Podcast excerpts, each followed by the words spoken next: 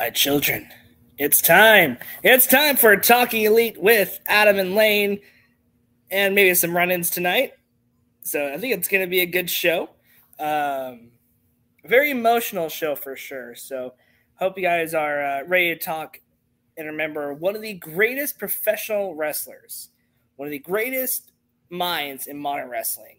And of course, we're talking about tonight, we're talking about Bray Wyatt.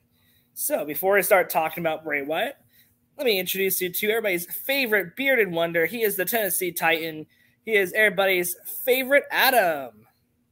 Hey, hello. Yes, excited, um, emotional about this episode. I mean, because it, it was just so sudden that uh, talk about modern wrestling and minds of modern wrestling, and you know, Bray Wyatt immediately pops up. So I'm I'm excited to talk about this and in remembrance of uh, what he's done in professional wrestling in such a short time that he's been in it. So yeah.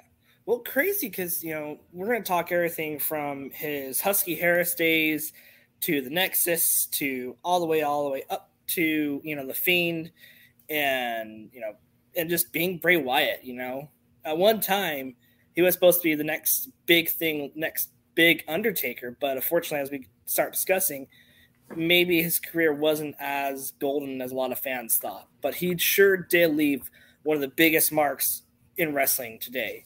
So, hope you guys are ready for a great show. Uh, Mike's already in the chat. Mike, thank you so much for coming out tonight.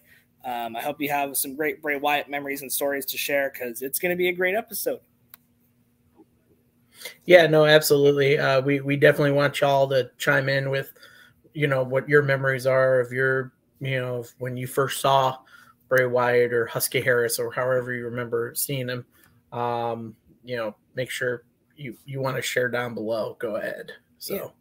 You know, um, I messed with the show intro. I was trying to think of something that Bray would say, like his whole "I am the shepherd and I am leading the sheep to WWE. I am I am the WWE universe." I just love the way that he spoke.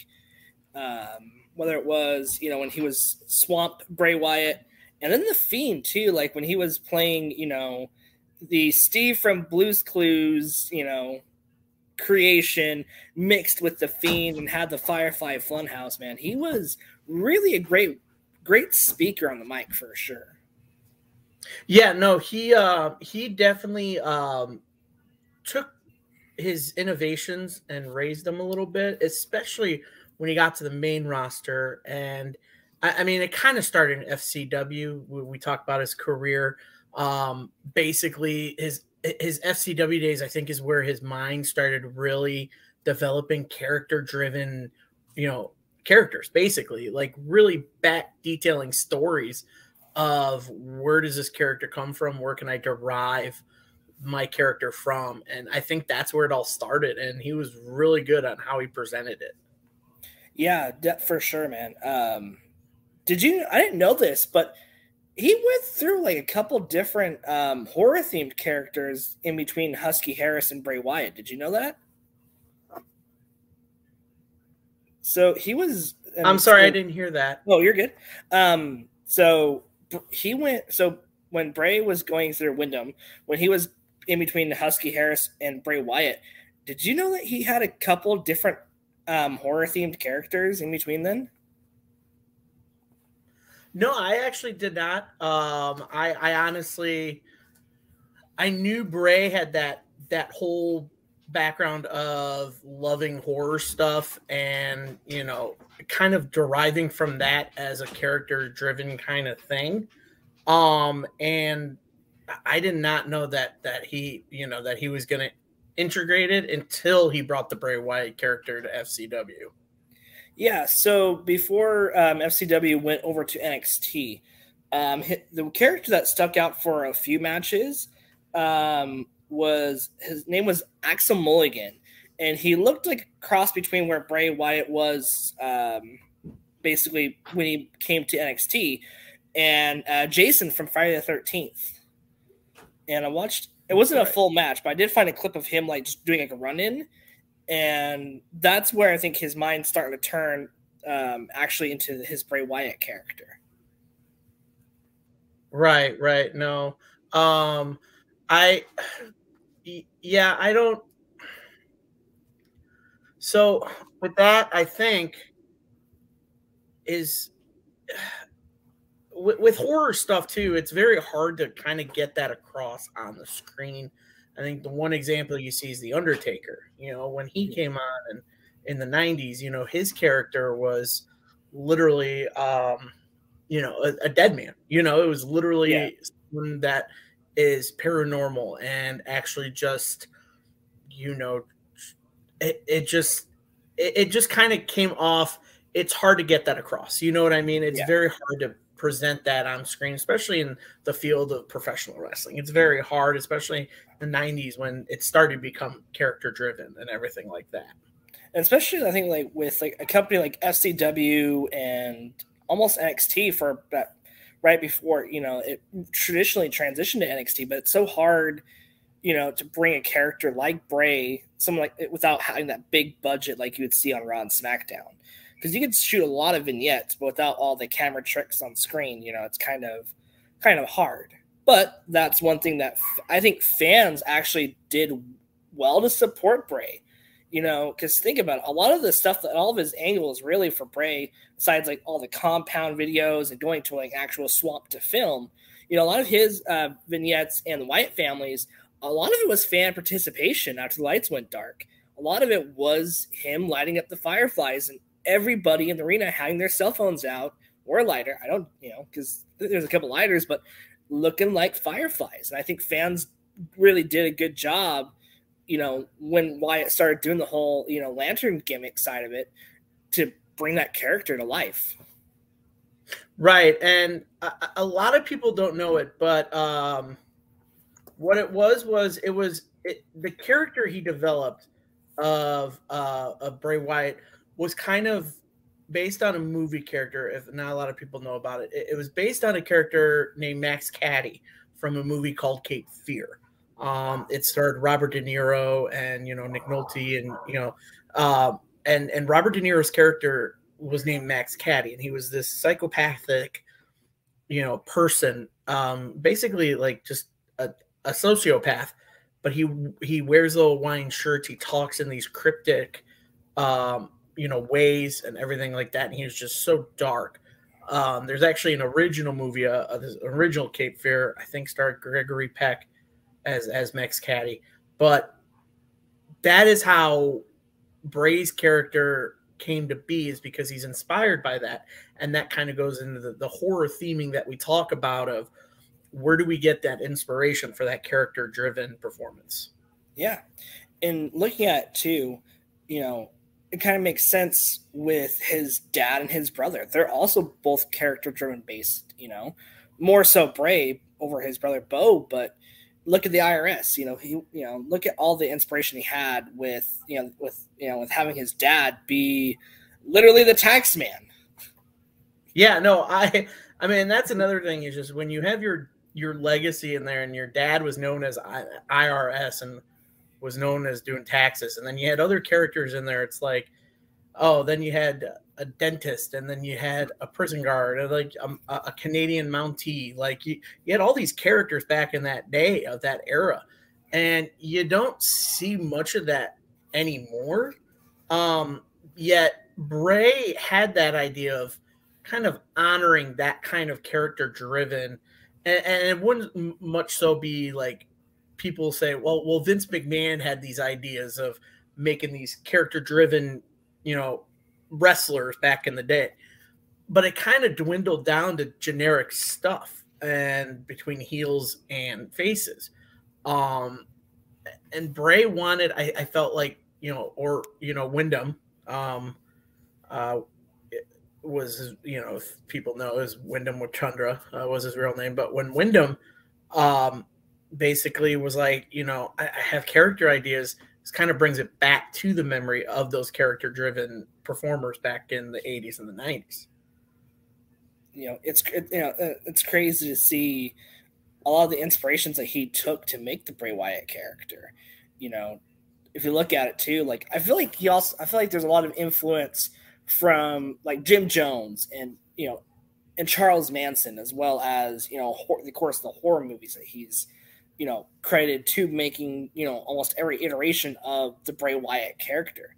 Um, and then to see Windham go, like I said, and now we'll start talking, you know, he had, I don't really remember him whole, as a whole lot as Husky Harris. Do you recall anything aside him just being in the Nexus? A little bit. I remember. I remember a little bit of Husky Harris. Uh, ba- basically, what it was was, um, he. It all started at when NXT started with both uh, rookies and the pros. And if everybody remembers, his pro was Cody Rhodes. Um, so, and they would they would train. They would you know the pros would walk the rookies on how to do stuff in the ring, how to work promos, you know, and basically have them do matches. You know, be in their corners for the matches. Uh, and you know when he was uh, basically doing Husky Harris, uh, he, he actually debuted uh, on the main roster at the Hell in a Cell pay per view to help Wade Barrett win his match against John Cena. Um, that's where he was because I think it was at the stipulation where uh, the Nexus couldn't be involved. Uh, they were barred. But then him and uh, Michael McGillicutty, they showed up and cost John Cena the match. And that was when the world actually saw Husky Harris on the main roster for the first time. Um, and, basically from there he kind of just blended in the background of the Nexus story. Uh, he just became another face on that that group, um, and um, he he you know when CM Punk took over the group, he kind of stuck with it. Um, but then you know after a while he went back to Florida Championship Wrestling, kind of redeveloped some stuff uh, kind of work a little bit more on his ring stuff, kind of work, basically work on his, also work on his, I would say body. Because if you remember looking at Bray back when yeah. he was Husky Harris, a little on the heavier side, but when he went back down to FCW, did some stuff there. You could see the change in both his appearance, in both physical and just the look, the aesthetically look of it. Um, so that's as much as I remember of him as Husky Harris yeah, he like it was just a brief time. I think I remember Husky Harris like when I was watching, started watching. Um, but it was like it was one of those things that I remember him more from a from a video game, if that makes sense. Like because he was on, um, oh, I can't remember what it was. I think it was like right before 2K took over. It was I think it was like one of the last Raw versus Smackdowns. And I remember like he would always, for some reason, Husky Harris would always do a run in on my game for some reason. I don't know why.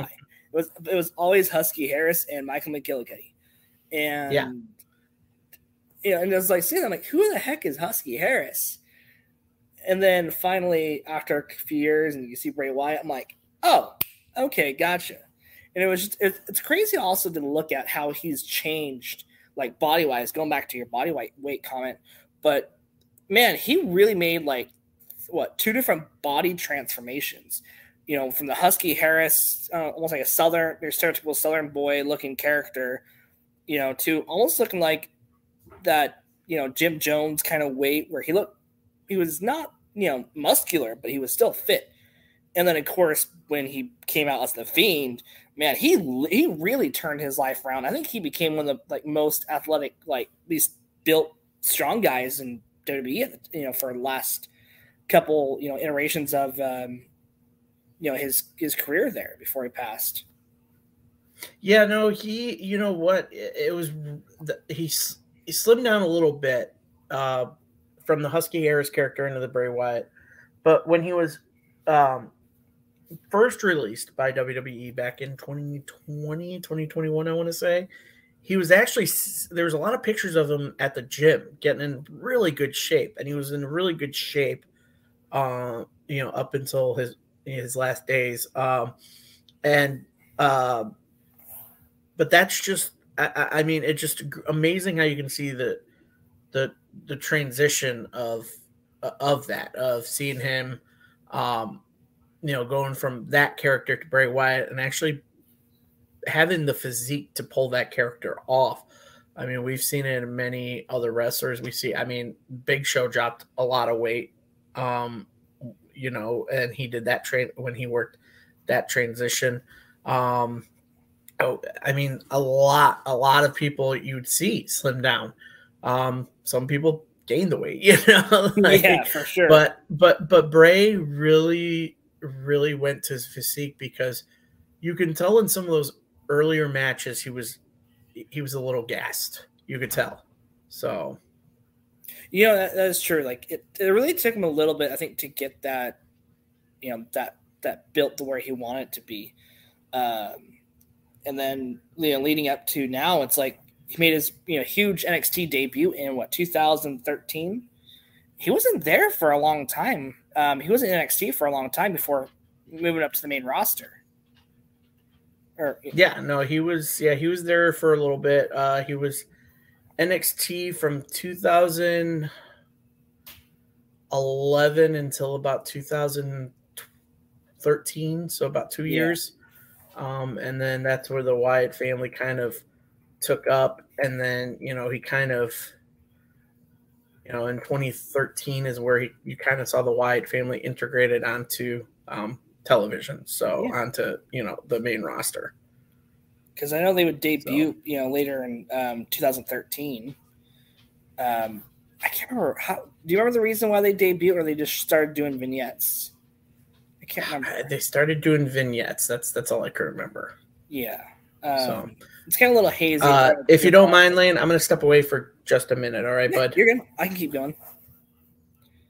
So yeah, and so 2000, you know, in July 8th, you know, he would make his you know debut on the main roster and then um, when Adam gets back, we'll t- we'll start talking about some of his um, some of his notable you know feuds because I feel like I feel like you know he had a lot of momentum at the start.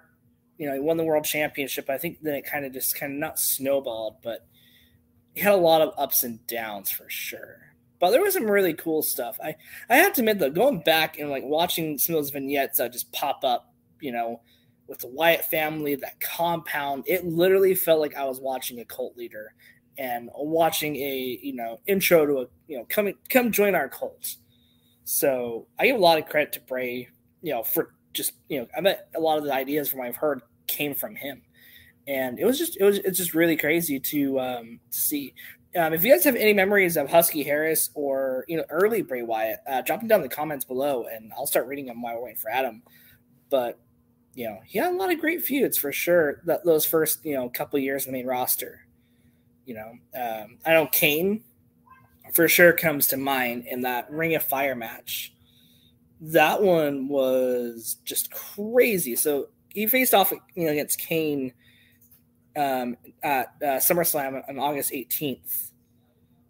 Um, don't know why they changed it because I know it's just a basic Inferno match, but I don't know why they said the Ring of Fire. Must have been a Vince McMahon like brainchild. Um, so that was it was just a really interesting way I think to introduce um, Wyatt. So basically, with that with that match, it kept out the Wyatt family, so it's fair for you know Kane and um, Bray. So it was a very fun. I remember I think briefly it was very fun um, I can't remember who won. Give me just a second. I'm trying to see who won that match, but I think it was. Um, I want to say, I want to say it was. Uh, I want to say it was Bray. Let's see. Give me just a second. I am sorry, y'all. I'm trying to keep everything going. Um, unfortunately, a couple of our uh, colleagues tonight aren't feeling too hot, so they fortunately won't be on. Um, so hopefully that they feel better for next week. Uh, let's see. Let's see. Trying to see who won. Don't remember. Anyways, but yeah, I think I think that was like when we started seeing Bray, you know, his promo, especially with John Cena. Um, that really gave me a lot of creepy vibes. I, I still feel creeped out by it um, with John Cena and his uh, I don't know. It was just it was just really creepy. Like just the whole causing a child to cause a distraction and seeing I've, you got the whole world in your hands, and that I remember like just gave me chills. Like there's a few goofy moments, but that gave me chills. The original introduction of Bray Wyatt was probably one of the best. Um, so I don't know. I feel like I feel like with with Bray passing and I'm sorry, I'm not trying to kill as much time, but I was wait for Adam to get back. But with Bray passing, it was probably one of the hardest. I think one of the hardest wrestler deaths to affect me personally. Uh, of course, I know last week we had um, Terry Funk and Bray Wyatt both pass away literally a day apart. Um, of course, I was upset for Terry Funk, but Bray, there was just like with Bray, and same thing with Brodie Lee, Luke Harper, that I've never experienced before. You know, I'm looking at it now, it's you know, it's it's like I think it's because like you've you've watched these guys, you know, pretty much since I started watching wrestling, because uh, it was a few years after, of course, when I saw Bray, but um, but there was just something like the way that I feel like Bray, like you never fans never were against him. They just hated the way that he was booked. And of course, we'll talk about that here shortly, but it was hard. Like I remember I didn't I thought I thought my girlfriend, fiance, almost wife was like joking or got her wrestlers confused. And I remember she messaged me saying, Hey, um, Bray Wyatt died. I'm like, What? No way. And then I get onto our group chat and it was just emotional. Like seeing all of us, like we were all stunned. And um, I don't know, I feel like, you know, it was hard because there was a lot there's a lot going. There was a lot going on. You know, I was excited for to see Bray, and then all of a sudden he was gone, and uh, that was that was really emotional. Like I I literally remember just crying in my truck on the way home as I heard it. So yeah, it was it's it's this one's a hard episode to get through. And I do apologize. Um, there's a lot of great talking points, a lot of great things that we're going to discuss here shortly, but it was just there's a lot of it was a lot of motion that day for sure. And my fiance, she never watched WWE or watches WWE, you know, um, but she knew of Bray more of the Fiend character because of Alexa Bliss, and you know, I remember like she still that little experience that she had with Bray just for because she was watching the vignettes and the videos with Alexa Bliss because she's a huge Alexa Bliss fan which is weird because she doesn't watch WWE, but she loves Alexa Bliss. But she but she had that memory of the Firefly Funhouse and watching Alexa Bliss and Bray be this very dynamic, interesting dynamic duo of Steve from Blue's Clues. So that one was really it was just and for her to say some kind words and say, man, like he was there was something great with him. And there's a lot that what could have been with Bray, you know. He was a world champion, tag champions, you know, and he had a, decent match, I would say, at WrestleMania with Undertaker, even though he was hurt. And of course, Undertaker was a little older, but a lot of people, and I'm going to, and I'll ask this question to Adam too, but I'll ask this question now in the comments.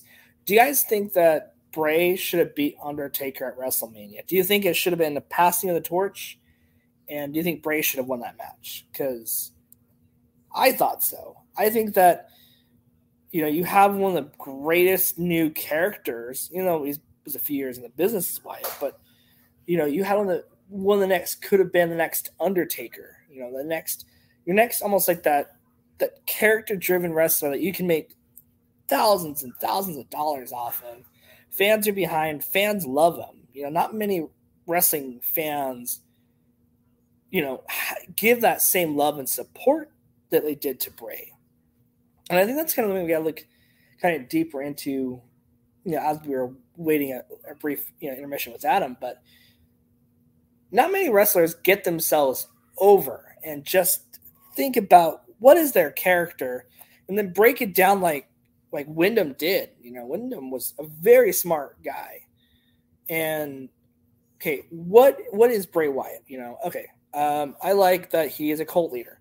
I like that, you know, I like, you know, I like that he, you know, I'm, you know, I like the cult aspect of it. Yeah, I like the nuances of, you know, of the supernatural, and then just taking inspirations from like how Manson speaks. And if you ever go like go watch Manson, especially in his court videos, um, I, am not sure 100 percent sure on this, but you know, going listening to some of Manson's uh, court videos, there's a lot of nuances to how he would speak and how Bray would and then he would be very, you know, philosophy, you know, philosophy. He'd bring a lot of philosophies into his um, his character for sure. You know, and just looking at that, and then looking at how he came up with the fiend. The fiend that one was that one that one was very interesting for sure. So when you look at the fiend, kind of got to look at it like in a broader perspective, and the fiend was almost like almost like it was almost like a yin yang because you had the baby face that Bray saw him to be. You know, he had the Firefly Funhouse. He had his friends. You know, Mercy. You know, Mercy. You know, he had Mercy. You know, the witch. You know, um, Huskus the pig. You know, and then I can't remember what uh, Vince's um, character was. And man, it was just just to see all that come together. It was like it was I was watching it constantly. Every time that a vignette or something would show on, you know, on Raw or SmackDown, I would instantly watch it. It was something that was great and unique for sure. Um, Mike um, says, um, "I seen that Eric. I seen the Eric Rowan interview to build up tonight's episode. Uh, thank you for going back and watching that. Um, that one was probably my favorite interviews to do for sure. And I wish we could have had more time with him because I would love to have done a deep dive with him and on his time with the Wyatt family for sure. Um, Mike also said, asked if we could, if we could get Braun Strowman to celebrate the Wyatt family. I wish, uh, Mike, um, but unfortunately, there's a lot of channels that um, you have to jump through to get to WWE, and you have to know people. And unfortunately, with how small our show is right now, that's probably not going to be a possibility for a while. But we thank you for the input, though. Hi, Adam. Sorry, I'm. Hey, I'm sorry. I I'm lost. So if you want to bring me up, oh no, you're good. I, I was just. I was just. I had something was, going on. I had a. uh, no, you're good. I was just kind of um, talking about. I guess like, I just kind of went more detail like on my emotions about Bray Wyatt, like from like you know finding out about his death and then kind of talking about how creative guy he was. Um, so let's start talking yeah. about yeah, for sure. Let's start talking about his feuds now. Um, I know his one of his first feuds was with Kane. It was in that Ring of Fire match, but it was supposed to be, but it was basically an Inferno match. Um, I can't. I think Bray didn't Bray end up beating Kane in that match, if I remember correctly. I believe so. Yeah. Uh, let me see here. I was trying to find on Cagematch. I couldn't find it, but the story behind yeah, that one was uh, yeah, it was a feud with um, Kane, and they wanted to keep the Wyatt family out. So it was a fair match between him and you know him and the mayor of uh, Knoxville. Crazy how how you know a demon became mayor. Still still crazy to me. Yeah, I think the most the most symbolic part of that Ring of Fire match, which let's be honest, it was an Inferno match, uh, but was how they carried Kane out so symbolic of you know with even with Bray walking in front with his arms out and you know the imagery of that just kind of sticks with a lot of people's memories of that match. Um, I know he, he did that. I, I, know the Wyatt family just attacked a lot of people. I know Kane was the first one. Then after that was yeah. Kofi. Kofi was the next person they they kind of targeted, um, and that was Bray's next match, I believe. Yeah. Let's talk about um, the Wyatt compound match since you brought up Kofi. The New Day. oh yeah, that was like one of the first. Wasn't that, was like one of the first big faction feuds at the time with with um. That was one of the first big factions feuds that the Wyatts were in, or was the show before that? I'm trying to remember. Yeah, no, no, no. I mean, before that, the compound match actually um, there's instances of Wyatt family feuding with both Daniel Bryan and CM Punk. Mm-hmm. Um, and then that led up to uh, Wyatt defeating Bryan at the Royal Rumble. Uh, and then they would go on to cost Cena the world title against yep. Randy Orton. Um, they attacked uh, Sheamus, Bryan, and uh, uh, Cena. Uh, and they would go face uh, face the Shield, of course. Which that um, that itself was a dream match. that was what Royal Rumble, correct? That we had that one. That was Elimination Chamber. Oh, Elimination Chamber. Sorry, it was bright. Um, yeah, yeah, was and then that's where his feud with Cena happened, um, which a lot of people were um, uh, were very upset about that. Bray did not go over. Uh, that was his first match with Cena uh, on the main roster, and a lot of people were upset that uh, you know this Wyatt character was catching on, and a lot of people thought that was the moment that you push that character because uh, everybody saw it as Cena being past what he needed to be. He already accomplished so much that he should be at that pro level of pushing younger talent over and putting them over um, and everything like that. Um, and so that happened at WrestleMania, um, or is what um, Wyatt likes to uh, consider back in that during that feud the error of lies, uh, according to Wyatt um, and try to make Cena a monster. Uh, so that was pretty much the whole storyline with him and Cena. Um, Got the whole and that, and that, was and that was actually uh, Wyatt's first loss. Uh, it was his first loss on the main roster since he came up. That includes singles and tag matches with the Wyatt family. Um, and yeah. then uh, that's when they had another match. Uh, Wyatt defeated Cena in a steel cage match at Extreme Rules. Uh, then they f- finished off with a last man standing match at Payback, uh, and Cena buried Wyatt under equipment to win the match. Um, very, very oh. underwhelming victory, wasn't it? Yeah, yeah, no, I yeah, no, that um that whole feud with Cena was kind of weird.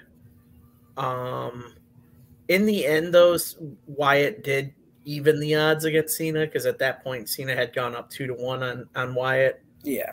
Um, I know I'm jumping ahead, but then they wrestled again at a Firefly uh, Funhouse match. Oh my gosh, at, that was at WrestleMania yeah, that had nobody that the only good thing about the pandemic was the Cin- Wyatt cinematic.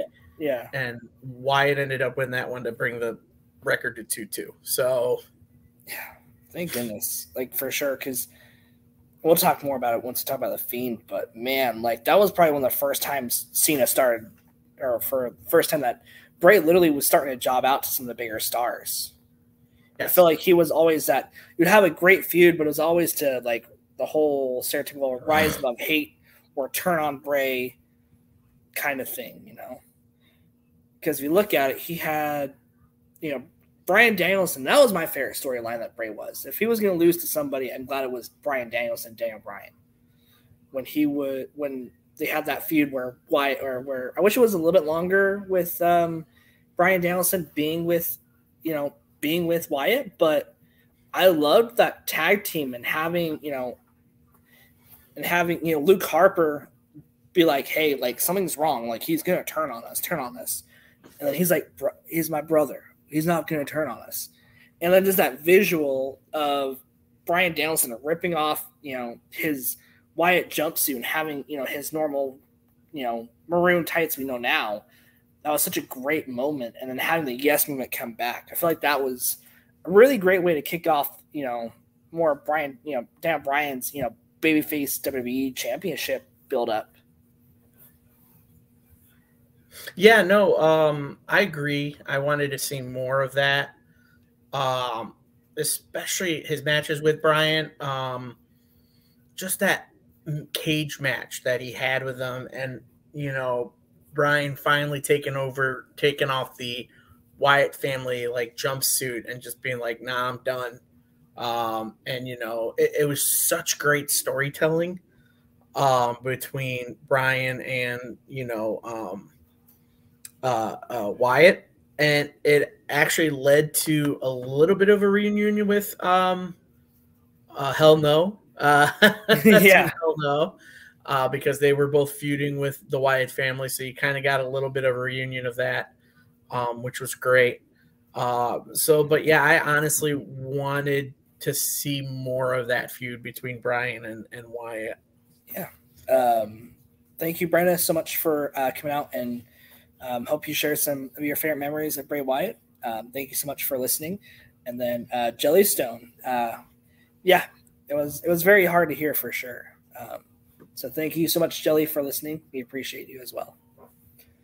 Uh, kind of looking at it too, like kind of looking at going back to like the the the Wyatt compound match in there. That feud with the New Day was pretty good too. Yeah, I thought that was some good storytelling, but I don't think it was the. I don't think there was. I wanted that twist to happen though. Um, do you recall the Wyatt family compound buildup and how they were trying to recruit um, Xavier Woods to join the Wyatt family, and he was almost showing signs of being, you know, almost in a trance or brainwashed and questioning the New Day? Um, vaguely. Um, again, this was an era where I, I, I yeah, I kind of left WWE, so I kind of tuned in and out of it a little bit. Uh, I think in that Wyatt kind of intrigued me a little bit to kind of keep up with what WWE was doing, but at the same time, I wasn't really into what WWE was doing at that time. That's where I got into like Lucha Underground and like I watched a little bit of Impact. Um, but uh, but as I remember, I think it was Kofi that they were targeting um, to try to turn on both Big E and uh, Xavier. Oh, it's Kofi, um, right? I'm sorry. Yeah, uh, or maybe it was Xavier. I can't. I think, again, it, was, I, I think it was Xavier because it was one of the yeah, it was one of the New Day members that they were trying to join. Yeah, yeah, yeah, yeah. I think it was Xavier because the, he just had a feud with Kofi, and Kofi knew about you know about you know with everything with the Wyatt family because of that feud. But yeah, I think it was Xavier showing the signs. Again, that's that's just good storytelling going into that match yeah. and going into that feud. Um, of you know, can we it just goes to show how brilliant of a mind Bray was when it comes to storytelling of can a character corrupt a good person? Like can a, a, a heel in the wrestling business corrupt a good person? It goes back to the story of how bobby heenan showed up with andre the giant on, on piper's pit to confront hogan where andre was supposed to be a good guy but now he's corrupted by this bad manager in in Bobby Heenan. The same thing we're seeing with uh, Don Callis in AEW is you know he's trying. I mean Wednesday's episode, if anybody watched, Don confronted Sammy and said, "Do you really trust Chris Jericho?" Kind of corrupting his mind of, "Can you trust him?" And Sammy just says, "Get away from me. I, I already know what you're trying to do." So it, it, was the same thing with the Wyatt family, especially Bray trying to be that. That's I would say like that, almost priest or whatever godlike kind of being over overseeing yeah. power on on Xavier saying, "Listen, they no longer care for you. We will accept you into the Wyatt family." And it kind it kind of it was really cool to see um, but yeah, no, I think that feud with New Day was was also a very interesting one. Very, um, very Messiah complex in that one for sure. And yes. I was hoping that Xavier was going to turn on the New Day. Um, I'm not going to lie, like I was, I hated the New Day. I, I thought they were just a Fortnite skin, pretty much. um, but I was hoping for something really cool to come out of that. Um, so you know, a lot of Bray Wyatt had a lot of interesting ideas, had some really great promos, and then one of my one of the the best kind of tag teams, but kind of terrible story, you know, towards the end, in a terrible WrestleMania match, um, with Randy Orton. And yeah, I love, and I love that that dynamics between the two and the vibes that Randy was giving me but then you just have that really weird WrestleMania match where you had the bugs and all that crawling on the wrestling ring. Yeah, before we even get to that match, we have to acknowledge the fact that before that match happened, Bray had just won the WWE title, his first singles yep. title in, in in WWE, and it was out of nowhere because it came down to the fact that in that match, um, it was crazy how you what you saw in that match because you had John Cena, AJ Styles, Dean Ambrose, and Baron Corbin with Wyatt in that match. And, and John Cena was the champion going into that match. So everybody assumed, oh, John Cena is going to just win this whole match. But once he was eliminated and it was just down to AJ and Bray, nobody knew what was going to happen. And a lot of people are like, well, AJ's going to win the title again, you know, because because he he just had the title, so now he's going to get it back, and Bray wins. And it is the most shocking thing anybody's seen, but the pop that crowd had for it because they were finally getting something different as a champion and someone that had a it, it was almost as shocking as when they put the title on um, Jinder Mahal. It, it, had that shock value, but in a good way. Yeah. Um, with putting the belt on Bray because this was a character that got the crowd involved in every story he he put out there. That was the brilliant mind of Bray Wyatt. He he he had stories out there, he had feuds out there, he had promos out there where the crowd would read into his character and be like, I know I'm supposed to be booing him and hating this guy because he's a bad guy and a villain. But I kind of see where his promos and his character's coming from, and I love it. So when he won it at Elimination Chamber, it was like awesome. But then you had the twist of okay, Randy Orton is finally given his dark side. He's joining the Wyatt family. But then, however, however, he, he turns face again and says, "No, I want the WWE title. So I'm gonna I'm gonna face you at WrestleMania." and Randy Orton basically burns down the Wyatt compound. Which at that point, when he did that, and you saw Bray's reaction, just laughing, because Bray knew. He's like, dude, this is great. Like he, you could see on his face that a it was his character, but b that this was working. The story with Randy Orton. Yeah. And so that match at WrestleMania, you thought, okay, this is gonna be a great match. We're gonna get a solid match between these two. It's gonna be back and forth. It's gonna be solid. It's gonna be like a 25 minute match. Reality, that match was only like 10 to 15 minutes. It wasn't a long match. And in the end, you had the weird Bray Wyatt things of the bending backwards, which is still cool. But then you had the bugs on them the mat to freak Orton out. But then Randy Orton just wins. So it, it, felt like a cut short of a Wyatt, ring that probably shouldn't have happened. Um, but it did. Um, and so I I don't know how I felt about that match with Randy Orton at WrestleMania, but I am glad that Wyatt got that world title when he did. Was it too soon? I don't know because we say was it too soon for Sheamus to beat John Cena for that title? Was it too soon for Jinder Mahal to win the world title? I mean, we talk about these these guys and we're like, is it too soon for them? Are we, you know, doing too much or putting them on the spot too soon? But Bray had really developed from the FCW days, from his Husky Harris into this Bray Wyatt character, that WWE saw something. They're like, let's give it a shot. And I honestly believe that it was Vince McMahon who said, "Nah, just give this guy a title for a month until WrestleMania. We'll give it back to Randy." It's got to be. I, I mean, that was it. It was a Hunter, it was a Vince move. Yeah. Hunter Hunter believed in a lot of those guys in development, you know. So and that I think is the the only overbearing quality of Paul is that he understands of development guys getting them to the main roster and putting on good matches, you know. He's not more so of let's get these guys character. No, let's put them in the ring and have them have good matches unfortunately, because Vince is still CEO and overlord of the whole thing for the time being, he's going to have some input. Yeah, yeah, it was sad to see that because then he also had a lot of hit or misses as well with that. Uh, one of the worst ones that happened. I can't remember if it was the next WrestleMania, but or it was it was pretty soon after WrestleMania wise, where The Rock just destroyed the Wyatt family. I feel like yeah. that was another nail in Bray's coffin at the time.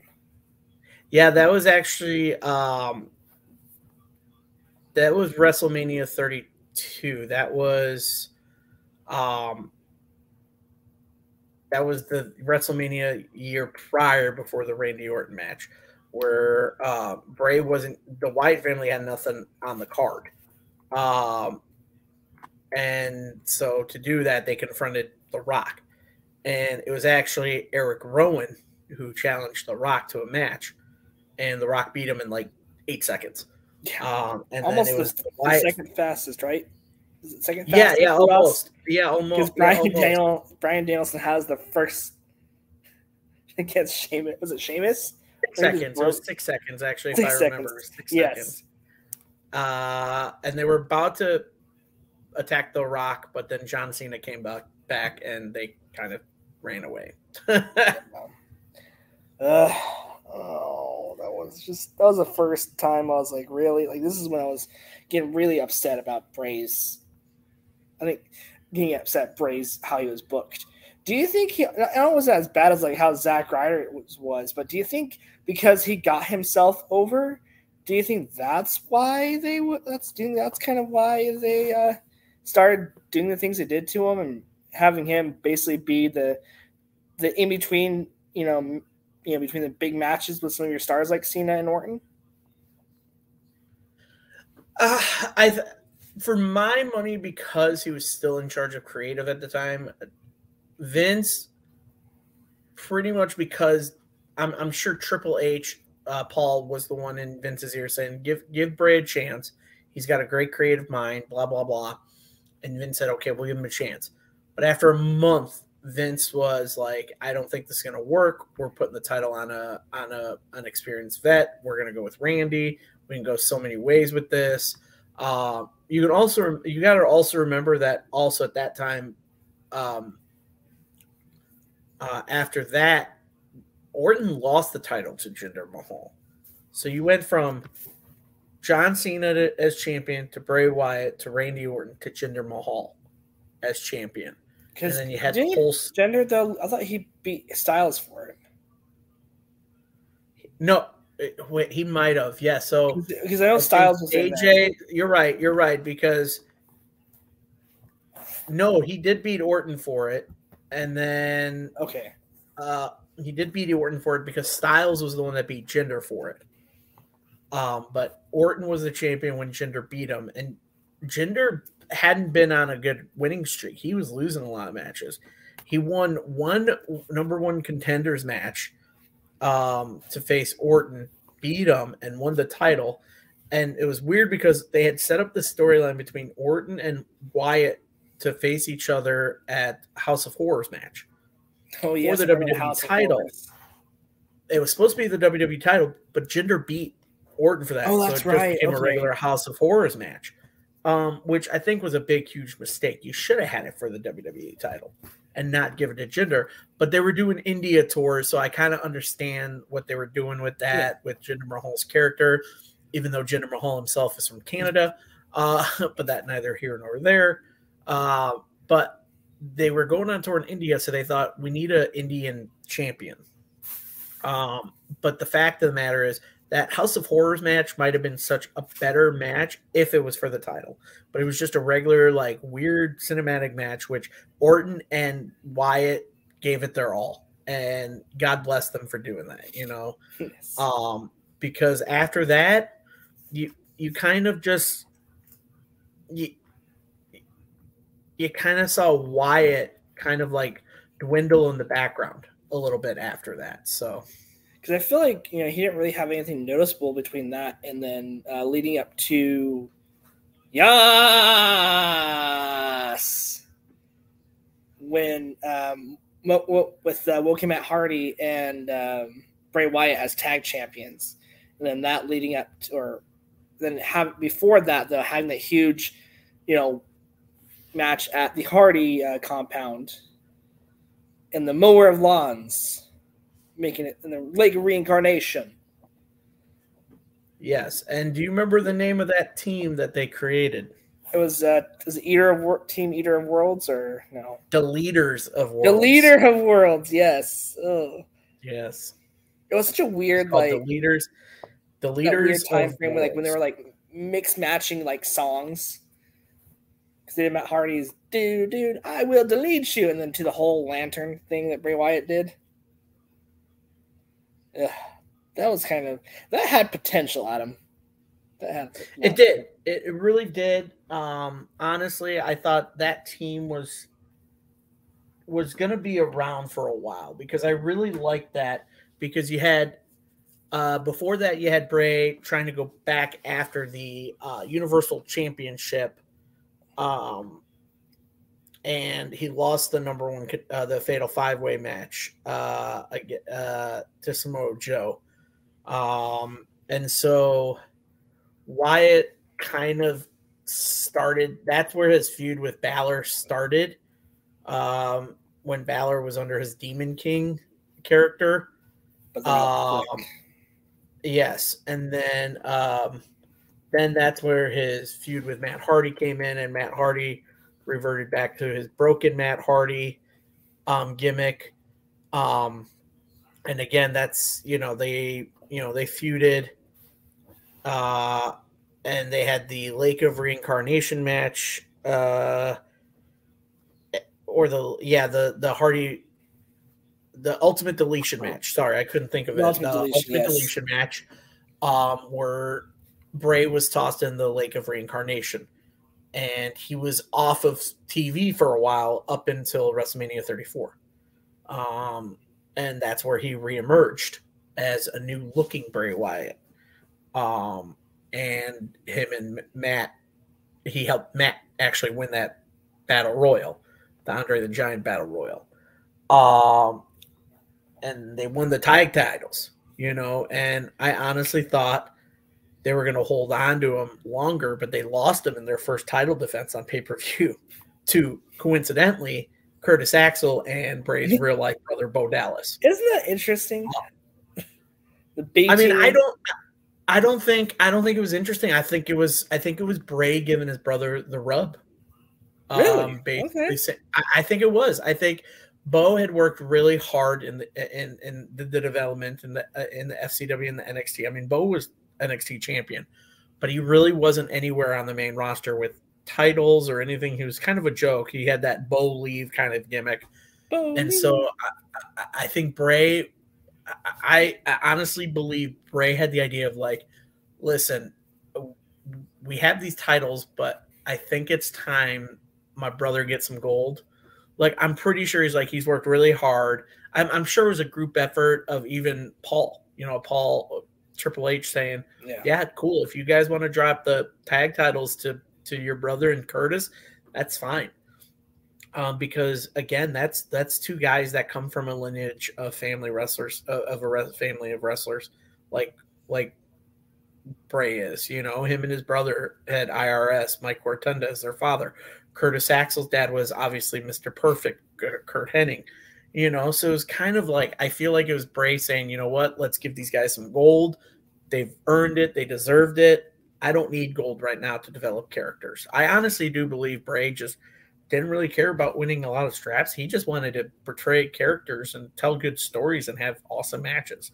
And so then losing the straps, um, that that kind of helped it a little bit to actually give Bray time off because during that feud, Matt got hurt, um, got injured, so he he took time off for that, and the team kind of just disbanded, and that gave Bray a little bit of a break, uh, which was good because I think Bray, um, uh, creatively.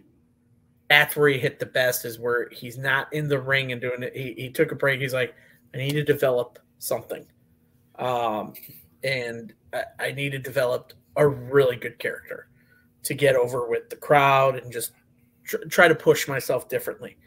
Um, and, and that's what I enjoyed about it was that it gave him time to kind of develop character. And then now looking at it, you come up with the Steve from Blue's Clues meets Michael Myers.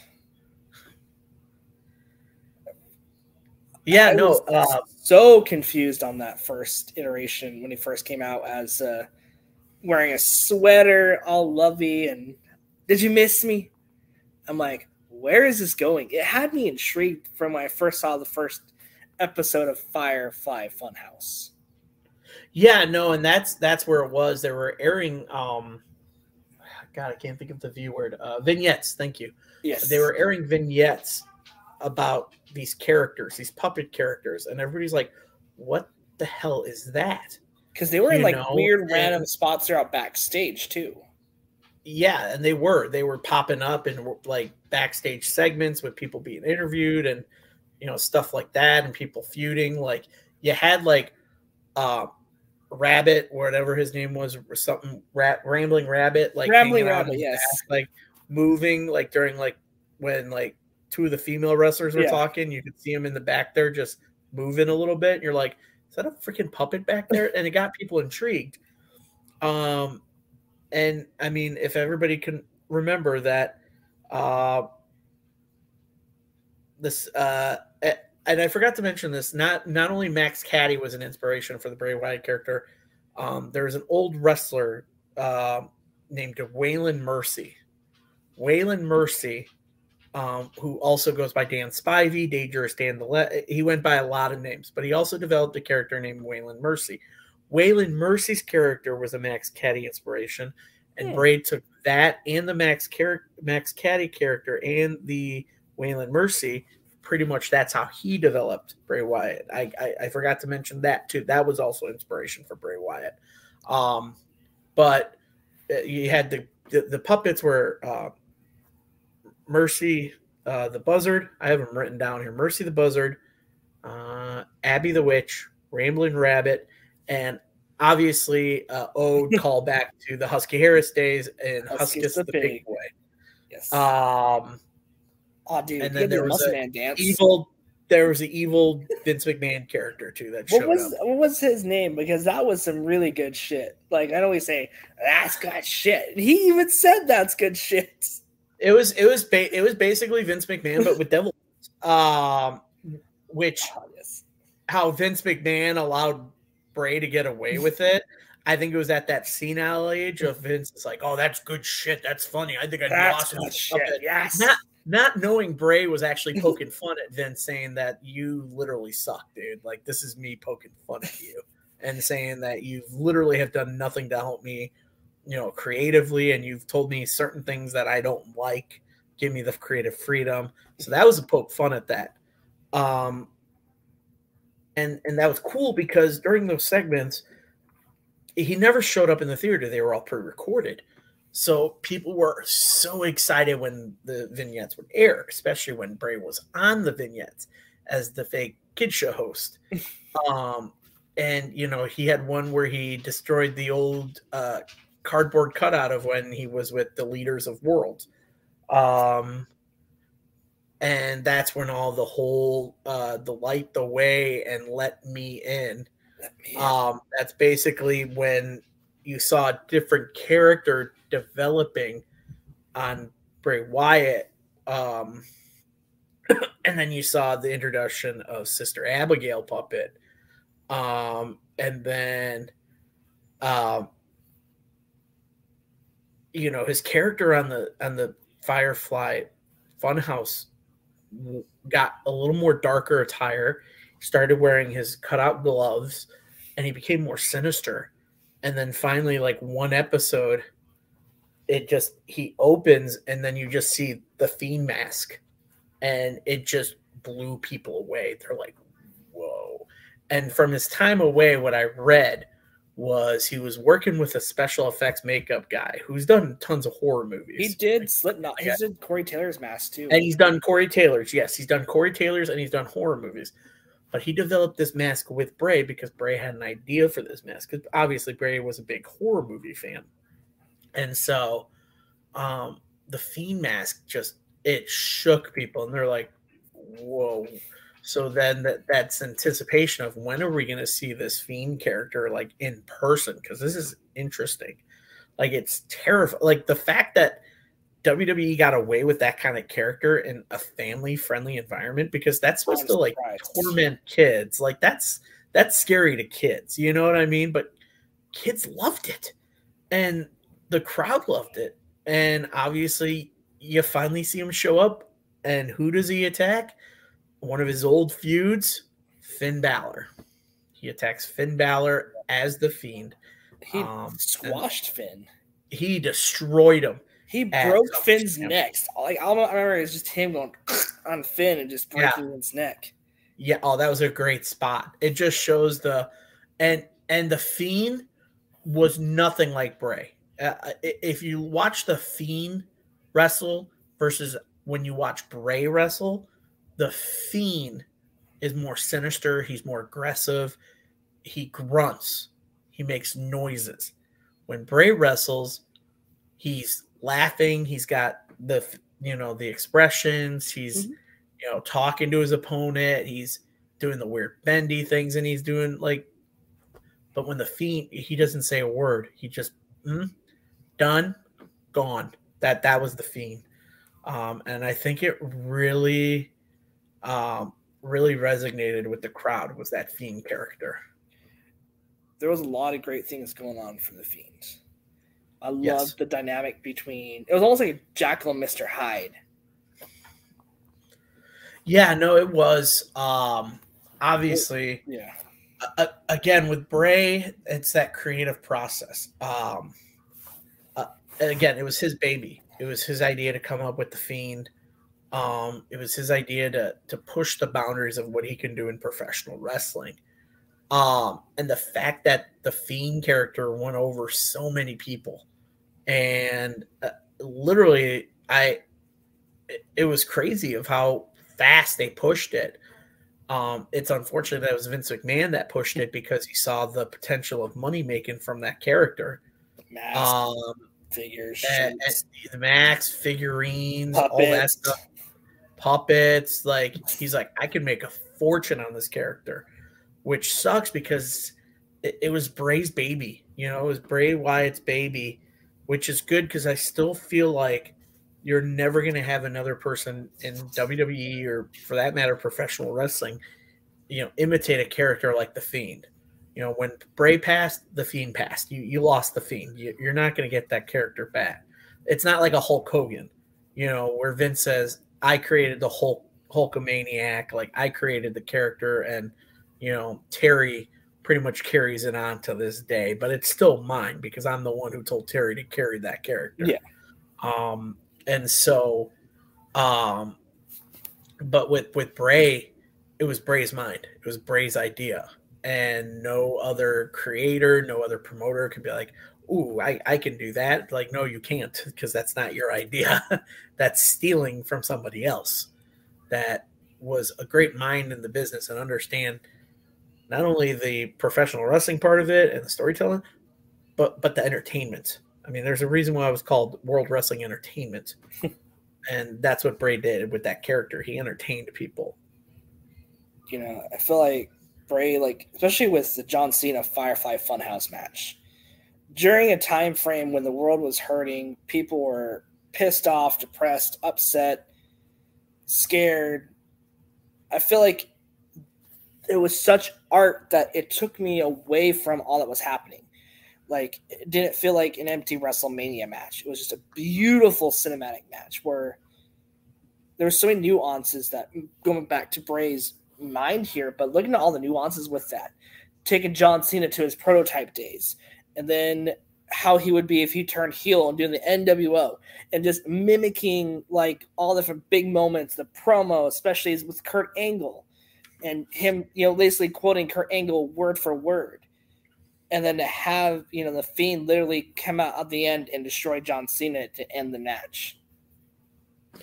Well, I think before we get to that match, yeah. which by the way was also a very beautiful match, I, I loved mm-hmm. all the, the the callbacks, all the the the the the spots of the NWO, and basically saying Cena became what he always was against, and we, we have to talk about his feud with Seth Seth Rollins that feud was very complicated.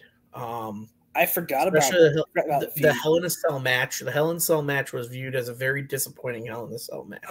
Oh, was that the um, one where they had like the red lights shining? It had the red lights, but also not only that because people couldn't see anything because you had a red cell with red lights. Like you, that is very disturbing to the eye. But you had the weird ending to it of where Seth ended up hitting him with a sledgehammer and the match was over it had confused people. I was like, it was hell in a cell. Why would you end in a disqualification in a hell in a cell? Um, so it left a lot of bad taste in people's mouth. Um, especially the live crowd, they booed. They they they were negative about it. They said that might have been the worst Hell in a Cell match they've ever seen. Is that why Um, Seth Rollins turned heel after that? Was because of the fan backlash? Yes, yes, but also, and unfortunately, it happened in in in a Saudi Arabia event. I really wish it happened in front of an American crowd because it probably would have got a better reaction. But when Fiend finally beat Rollins for the Universal title in a Falls Count Anywhere match, it, that's when he reinvented the blue title. So when he because the title was red because it was on Raw, Mhm. but when Bray won it, it changed to the blue color because he moved over to SmackDown. So he introduced the first blue SmackDown title because that's where Bray was as a representative. Um, and it was great um, because he also did a custom belt for the Fiend. And I Oh, don't know a the, people the remember that. It had the yeah. face. Had the face as the as the plate.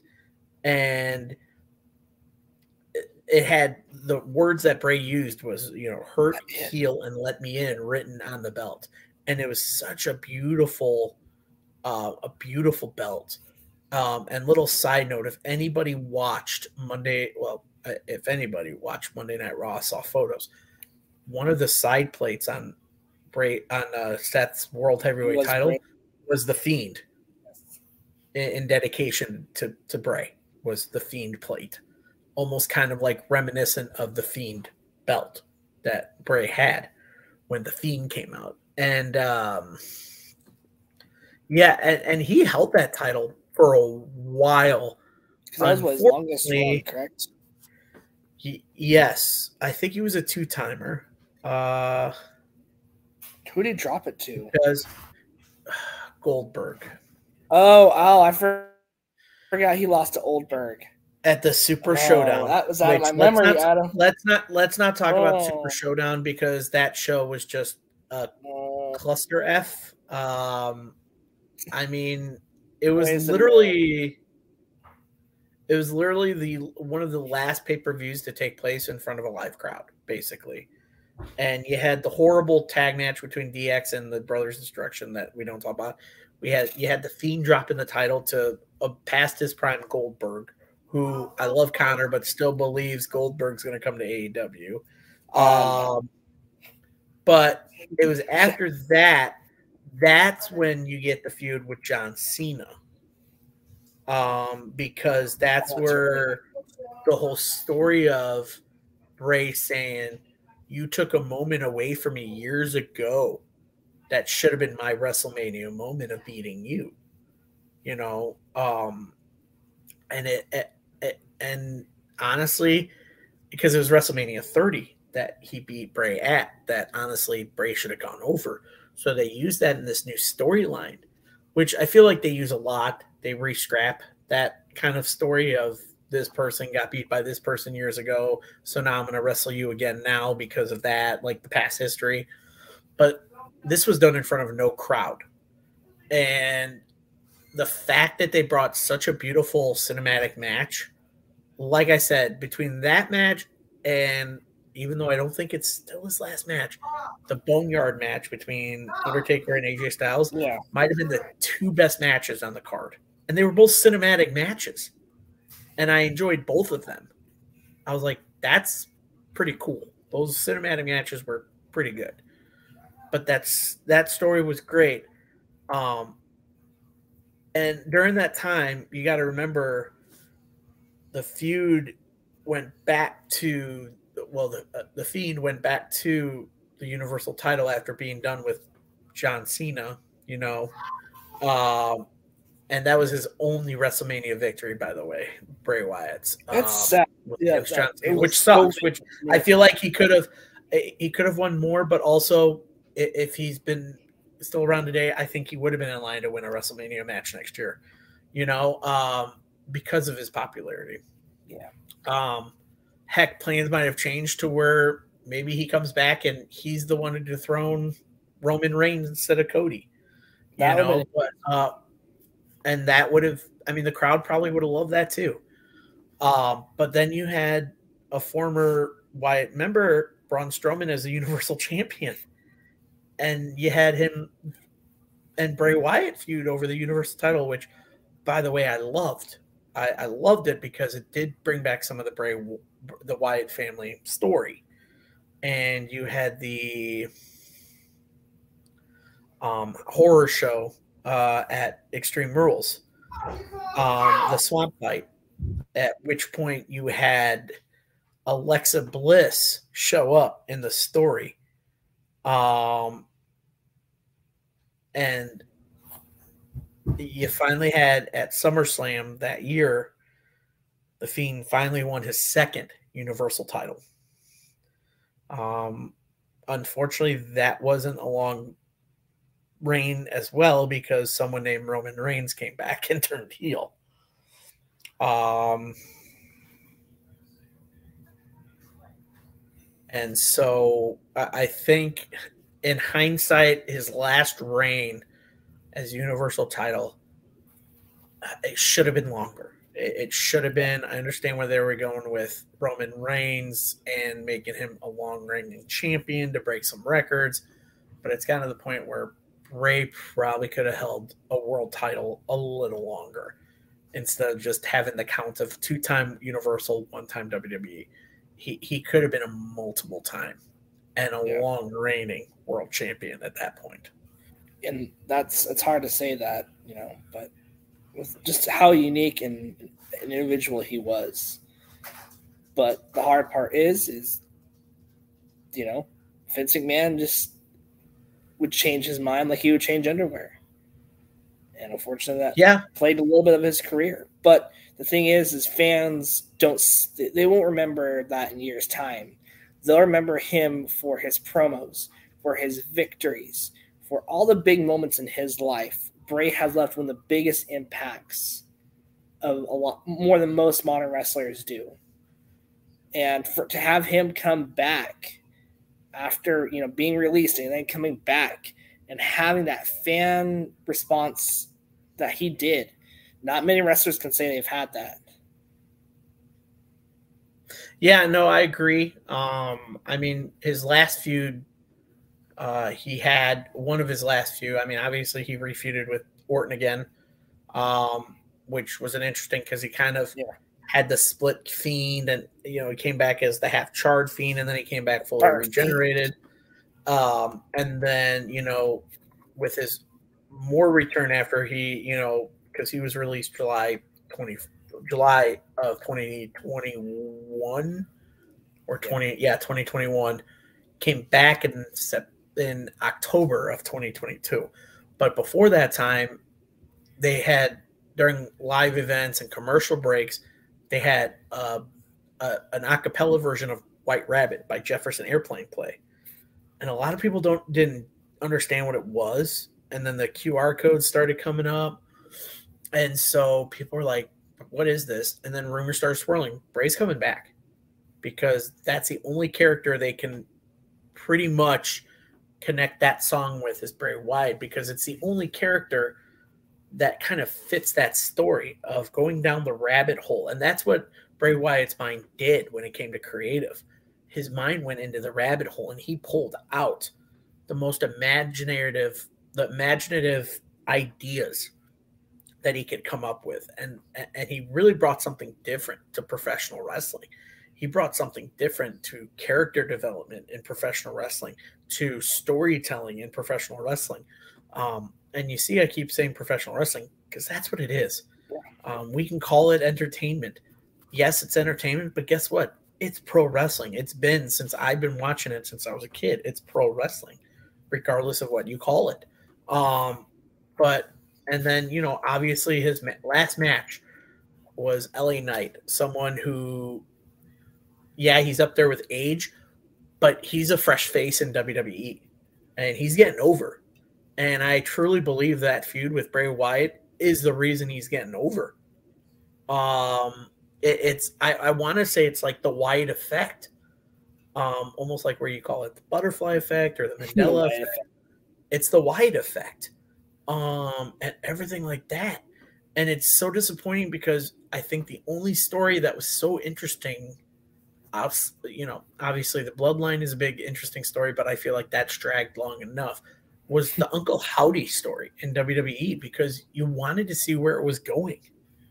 You know, you wanted to see, and I everybody knew it was like, well, Uncle Howdy is Bo Dallas. That that's who's playing Uncle Howdy right now. And all these you hear all these stories about um of why of of his character and um uh, uh, of where they were going with it, and there were stories of bringing the Firefly Funhouse characters to life and creating a, a stable of it. And you had names coming up that were going to join the group. You had, you know, obviously Bo Dallas. You had Grayson Waller from NXT. You had Alexa Bliss. Um, you had a lot of names um, uh, that you know, even uh, Eric Young at one point was considered to. to he was signed with WWE, but they let him go. He was signed, yeah, and um, so he was considered to be one of the characters. I don't know who, but he was considered one of the characters. Um, but you know, you wanted to see where it was going because his next feud would have been great because he he was going to feud with Lashley. That's the crazy part was his next feud was going to be Bobby Lashley because he had made a statement after his LA Knight feud that, hey, Brock or Bobby, whoever wins, you're you're next on my list. And I, I I think a lot of people would have loved to see where that would have gone. Um, but you know, with his untimely you know illness and um, you know sudden passing, um, which, if everybody doesn't know, we explained it already. Uh, he had contracted uh, COVID, um, and it had messed with a pre-existing heart condition, but he was getting better. Uh, they say he was getting ready to come back to the ring, and then unexpectedly, in his sleep, I guess, his heart stopped. Um, and uh, it, it's very sad. And it just goes to show that, you know, life is precious and um, you you have to take it day by day because you don't know when the last day is, and you have to appreciate everything that not only everything that's been given to you, but everything you've contributed that makes a difference in people's lives. You watch the tributes that have come in from every promotion. Yes. You know, especially AEW and WWE you know, we we talk a lot of crap on WWE, you know, but it, it, it these are still people in a profession they chose to do. They they grow close relationships. They they develop those relationships with those people over the years, over the decades. Um, not one negative thing came out about Bray. No, you know, every single person in every bit in every promotion and every every pro wrestling has nothing but love for the man. You know, you you see guys. I mean, we talked about it that most of the people missed Dynamite last night to attend Bray's services. Um, I guarantee you, WWE superstars attended that service, and I guarantee you, all of those people intermixed together. All of them were hanging out together, sharing great stories about Bray, and reconnecting about them with themselves. That's that's what it's about. It's not about WWE versus AEW and toxic fan bases. It, it's about people who make changes and make differences in people's lives and has the positive impact. And it's it's very hard as wrestling fans not to understand that. We always look at a negative thing, which is the saddest thing ever. Yeah. Because within the span of a few months, hell, 2023 for professional wrestling has sucked when it comes to losing people. We lost superstar Billy Graham. We lost Terry Funk. We lost Bray Wyatt. You know, the list goes on of who we lost. I mean, it just has, uh, we lost draws. You know, uh, we lost some, some, some people that we knew in professional wrestling. And those people make an impact on lives. And as humans, we need to understand that we're entertained by this by this sport, by professional wrestling. But the people doing it are also human. And they make a difference in your lives. whether they're on your TV, whether you meet them in person, or hell, even if you're pro wrestler, if you meet them at the job. So I think with the legacy of Bray Wyatt, I think this one kind of affected me almost like how Eddie Guerrero's passing affected me when he lost when we lost him in 05. Um, it was very hard. Uh, I remember going to that Raw after uh, WrestleMania uh, 22 wearing my I'm Your Poppy shirt. You know, and I went with my dad. You know, my dad had been, I asked my dad, I said, Dad, do you want to go? Like, I think it'll be fun. Said, I'll get you out of the house. You and I can just go watch some wrestling. I'm sure you'll know some guys there. Guarantee you Ric Flair's going to be there. You know Ric, you know, and it was really cool. You know, it's it's those shared experiences that you kind of remember, and I, I think that's what Bray did. Bray had some shared experiences with many people throughout the pro wrestling world. Hell, hell, even in entertainment, the tributes came in everywhere, from entertainers to you know professional wrestlers to you know to people who didn't even know wrestling but knew Bray. That that was the crazy thing. That's how much of an impact he made. And that's that's like I said, that's the way that I'm glad that he made a difference in people's lives. I'm glad that people are able to remember him. Thank you for your kind words, Adam. I feel like that is a good way to end our podcast tonight. So um, we like to thank you guys all um, for coming out and remembering Bray Wyatt with us because this one this one was a hard episode to do. Was a very emotional one. Um, so I appreciate all your guys' time tonight. Of course, thank you to my um, co-host Adam. You know, thank you for sharing your great words. Um, we I really do appreciate it. You you know, like Adam said, make a difference in someone's life. Be a friend. Be a brother. Be a husband. Make those memories. Make those stories because you don't know when your day and your time is up. So thank you guys so much for coming out tonight. Um, and we'll be back next week for our first in the series, uh, Dark Side of the Elite Zone. It's going to be a very fun uh, month that we have coming up.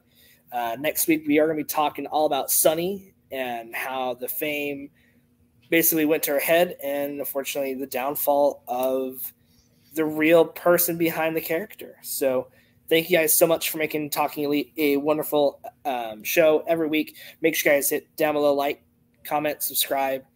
Um, you know, we're putting out some great episodes like one tonight. So we appreciate all the love from Jelly to Brenda to Mike. Um, we really do appreciate it. Uh, we'll be back tomorrow night for our Rampage watch along here on the All Elite Zone at 9 p.m. And don't forget, check out all of our content going back to our Eric Rowan interview.